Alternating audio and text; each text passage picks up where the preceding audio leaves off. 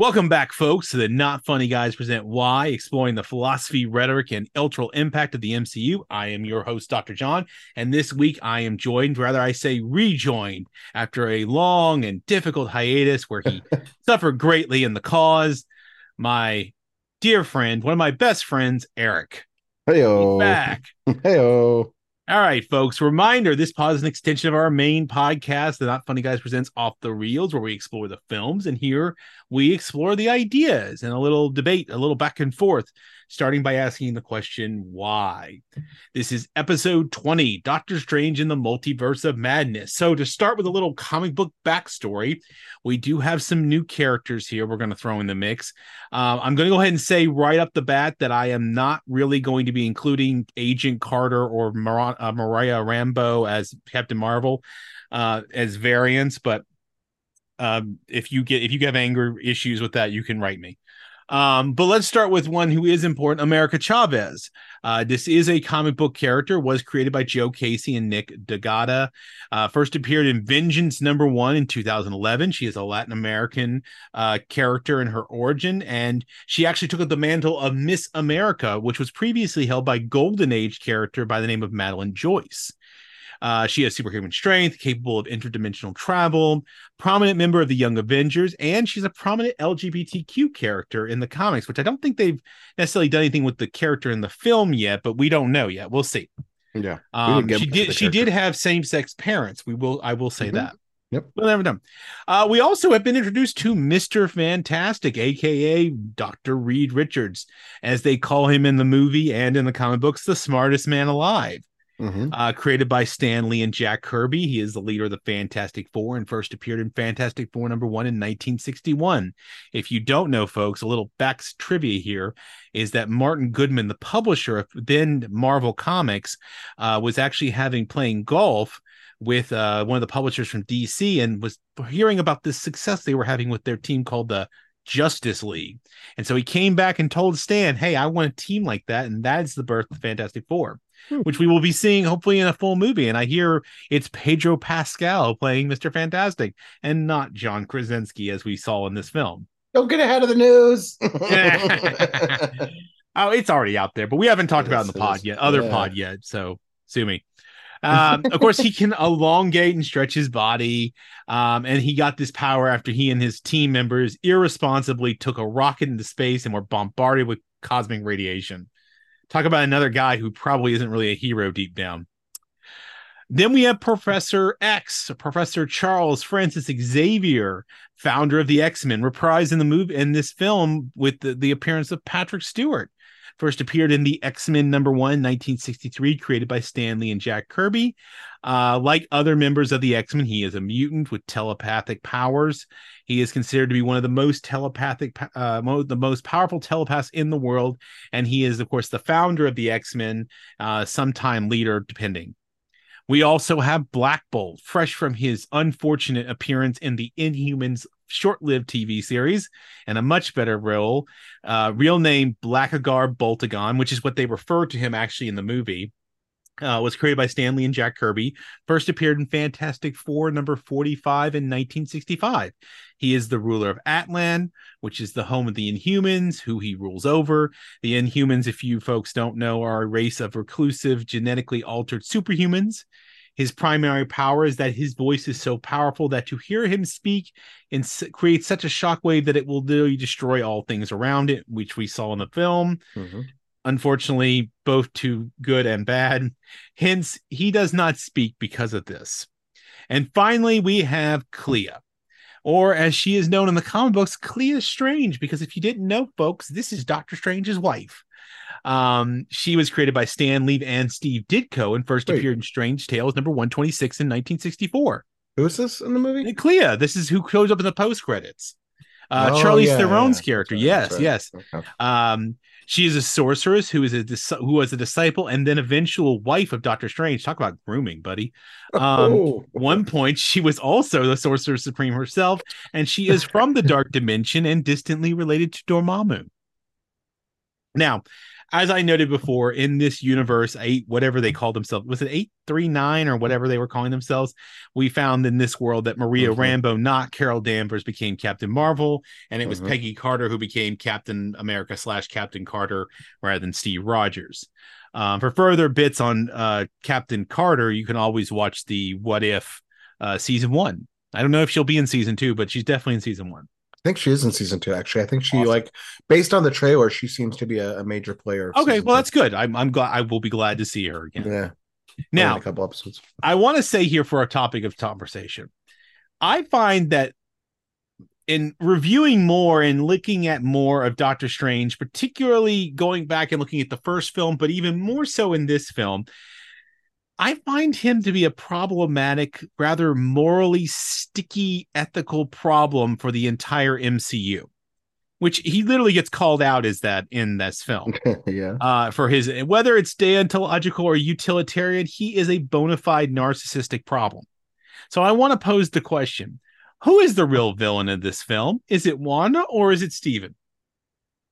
Well, to be clear, uh, we've dealt with a, a major narcissist, if you will, in the past in terms of Tony Stark, and so a we, we needed we needed to fill that ho- that void now that we're in post Phase Three uh, Marvel Land. Um, you know, I, all right. So you mentioned you know the the the topic before we hopped on here, and so I did a quick little research into the the four, you know, the the classic ones that I learned, the man versus sort of conflict points. Okay, yeah, Um, and then I found classic out plot actually- devices. Yeah, Yeah, there there's actually I saw a breakout now of seven different ones. So there's the person versus self, person versus person versus society versus nature. Those are the main four that I, you know I was taught as a kid. But now there's Doctor also Strange does all of those. versus machine versus a supernatural being versus destiny or fate. Oh my And gosh, he does so- all seven. Oh my god. Okay, What this I is will something I did not anticipate, but I'm glad you brought this up. so so this is where I I so I saw initially Real quickly, this should this could be a paper. You know that, right? This literally, Uh, right? We're talking. This could be This thesis paper yeah. about Doctor Strange. this is my thesis, doctor. I'm gonna I'm actually Okay. needing your review. Gotcha, here. gotcha. Um, no, I so I I think the movie has multiple aspects where obviously Wanda's portrayed as a villain at times. I I think I understand why Stephen is portrayed by a villain. He's certainly thought of as a villain um in the alternate universe that they kind of land in for for a permanent time. Um I think that the Wanda and her struggle kind of fits person versus self and person versus destiny right? Mhm. That's kind of her too that she's really fighting. Uh, obviously, person versus person happens here. You know, that's just any Marvel movie.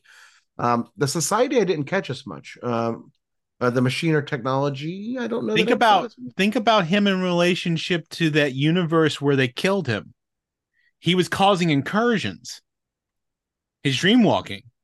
True. Yeah. So I mean, what I guess what we do learn is that so I, I don't think anyone comes out clean in this movie, right? No. Because Doctor Strange definitely portrays himself as he is certainly a narcissist, even in our main Marvel timeline that that we we are part of or or taken on. Um, but I, I have a hard time thinking he's the villain of the movie. I, I don't know that I agree with that or, or or that I could agree with that rather. Okay. Um, I think that it ultimately is Wanda. Um, I think that the destiny, if you will, or the fate maybe of Doctor Strange, as everyone thinks, is partially a villain, and it Well, is especially in the what him- if. If you think about the what if one. Not Yeah. just this Oh, movie, yeah, but if you think about his episode in What If where he which is almost like that's who they try to bring back in the the kind of nether void. Well, I think they they introduced us to another evil Strange because I Mhm. think by the trailer we all thought we were going to see that same Yeah, Strange, true. but we just saw a different version. But another one who called it caused an incursion. But I think he referred to him so so sinister, right? Or or He calls him, yeah, he does sort of refer to himself something. in that, but I think it's not Yeah. the same one, but it's similar. but there's Yeah. very much a not just in terms of strange versus strange with the musical note fight and stuff like that especially but there's a strange versus himself idea and not not in the literal context of two two strangers but him and his own his own mind right he's constantly fighting this kind of i think he knows and right they allude to it several times in the movie that the only way to really win here and a quick win would be to off america and take her powers um, yes. and so he's constantly fighting against that kind of impulse in order to prove that he can be good. And i think he's doing that maybe in part for himself. You know he's, he's doing he's first... fighting he's he's fighting utilitarianism. Yeah well the first 10 minutes are all about with killing america chavez to do the greater good. Yeah. The greater good. Well the whole first 10 minutes are really about guilting doctor strange and making him feel like crap for being him. I don't know. Yeah. in a way so not to say it humbles him Yeah, i'm not saying that because sure enough he jumps off that balcony with his cape in hand right so yeah um but yeah, but you know, there's that line that Christine gives him. They're both villains. About well, about Christine with the uh, well, then I'll, I'll let me revise my statement. But like, there's a statement that Christine talks about him, about his narcissism, mm-hmm. and that he can't let go. And I mean, that's like the one thing he kind of learns in the film. His yeah. redeeming quality in the film is that he learns to trust America, to let go enough to let her fight her own fight and defeat Wanda. And Wanda's lesson is to learn that she has been truly corrupted into evil, which she seems right. to refuse quite a bit. I mean, in a lot of ways, they're both. So uh, I restated my sentence: of who's the real villain? Who's the mm. real problem that's being solved here? In fact, I think in a weird way, we could argue that they are mirrors of each other. You know, Wanda and him both learn have to learn um, lessons. I mean, Wanda's is is driven a lot by her powers and her feelings that she should be able to do more, to save more, to have more. Mm-hmm. And Stephen is more driven by what he had before he had his abilities, his his sort of egotistical beliefs, his internal self that thinks that he is always the correct, he always has the correct answer. Mm. You know, like makes me think about the time that he told Tony Stark that one thing and maybe it was him who was supposed to do it. I don't know. Maybe he tricked Tony into killing himself. Who knows? There's a dark theory for everybody. Hey, next week. I mean, in fairness, he wanted to be the say... only narcissist. He knew there could only be one. So he had Tony Highlander himself before he had to do it. It's the narcissist Highlander. I like it. I I don't know. I think like um I don't think he off Tony Stark. That's what I'm okay. we can accept that truth. Okay. But I, I do think that this movie kind of alludes to the idea that he may not have had to only have that one choice, right? The surrendering of the time stone maybe wasn't the only option available. Um, Maybe he didn't know. look hard enough. Sacred timeline, sacred timeline talk here. You know. Yeah, I know. We we get let's let's go back to let's yeah. go back to this film. Let's go past Phase Three before we drift into a debate about whether yeah. Doctor Strange is a serial killer of uh, superheroes who he feels threatened by. So. he definitely wants to be the most powerful uh, in terms. Well, I did say that terrible Doctor Strange '70s movie was really just them trying to make Tony Stark Doctor Strange. No, that was just a glorified music video with, with awesome music, as you know. Oh no, let's not go there. alone. Such a bad film. All right, but getting back to this, I think the real answer is we have to split the baby here and probably and accept that in a lot of ways, Doctor Strange and Wanda are literally the most problematic and most powerful characters in the MCU to a degree and I think what we get out of this, I mean, I guess what rubs me the wrong way about Doctor Strange is that I do hope Wanda is alive and that she gets to come back and have a happier ending. Because what bothers me about Doctor Strange is that he messed around with the Darkhold, got a third eye, and then in the end credits is prancing around New York City like he's just some savant playboy having his best life. And then Clea shows up to tell him, You caused an incursion. He's like, All right Let's do this. he's not the Fonz, you know. He doesn't get to go. Oh yeah, you know. I I don't know. I I I think they're both the villains in a way, but I think it's really that. I mean, I still think she's the villain because I think really it's about the idea of both of them could be tempted to the level she is, but he's not. You know what I mean? Fair enough. So, so you think it's like a great power comes great responsibility. So right. Spider Man needs to have sat down with both of them and lectured them is what we're I mean, saying here. You know, oh, Spider Man's already happened by Multiverse of Madness, right? The, and um, by the way, Doctor Strange, come on, third one. helping him out in that one. You know, you didn't you didn't help cause that problem by allowing some 17, 18 year old kid who you that's let the, That's the incursion he called. That's where that's where I think he he incurred he led to well, the incursion. If you've seen Spider-Man Across the Spider-Verse, that's where Miguel basically chews out Doctor Strange for him and that other Spider-Man basically causing what basically was an incursion and quote unquote fixing it. Miguel literally there's a there's a scene in the film when Miles shows up and he is pissed off about something and he says, "Well, there's that guy and that strange that sorcerer guy almost caused an incident Oh, six one whatever they call it nine nine nine nine. They refer to it as like nine nine nine. They, they give it some other different number than they did in this one, but yeah. So I, I, think it's complex. I think it basically boils down to folks. Who do you most identify? Do you most identify with Wanda? Do you most identify with Stephen? But in the end, I would say this: Sam Raimi cut his teeth on horror films, uh-huh. and so the idea that someone may have done something terrible and then someone may have gotten away with doing something terrible is not outside the scope of possibility. Yes. Just say. I'll, I'll concede to your idea in this way. How about this? Okay. I think Wanda's still the villain, but she's also the most empathetic character. Like True. she's the one that I feel like like you understand and kind of feel her pain for her and she's she's the one who i think loses her person versus destiny fate. You know she ultimately has to realize i'm not i'm not getting back what i thought right? This yeah. is just my life so. That's true. She ha- she has a redemption but i think I think she's the most empathetic in terms of like one of our most empathetic villains in general. Though, well, yeah, at, at this at one point, I'm kind of like, just get over the fucking kids, make some more. Know, well, whatever. but you know, I thought it was interesting is the way she, when she calls out Stephen above Kamar-Taj or whatever it was, where she says, you know, you do this and I do this, yeah. but you get rewarded and I get punished, and it's like doesn't seem fair. Like she's almost critiquing like what we might see as a hyper sexist mm-hmm. chauvinistic kind of element to it that Stephen Strange sort of gets the benefit of the doubt. It's like, oh, I killed somebody with my car. Um, white male. Hi. oh no, I got community service and a probation.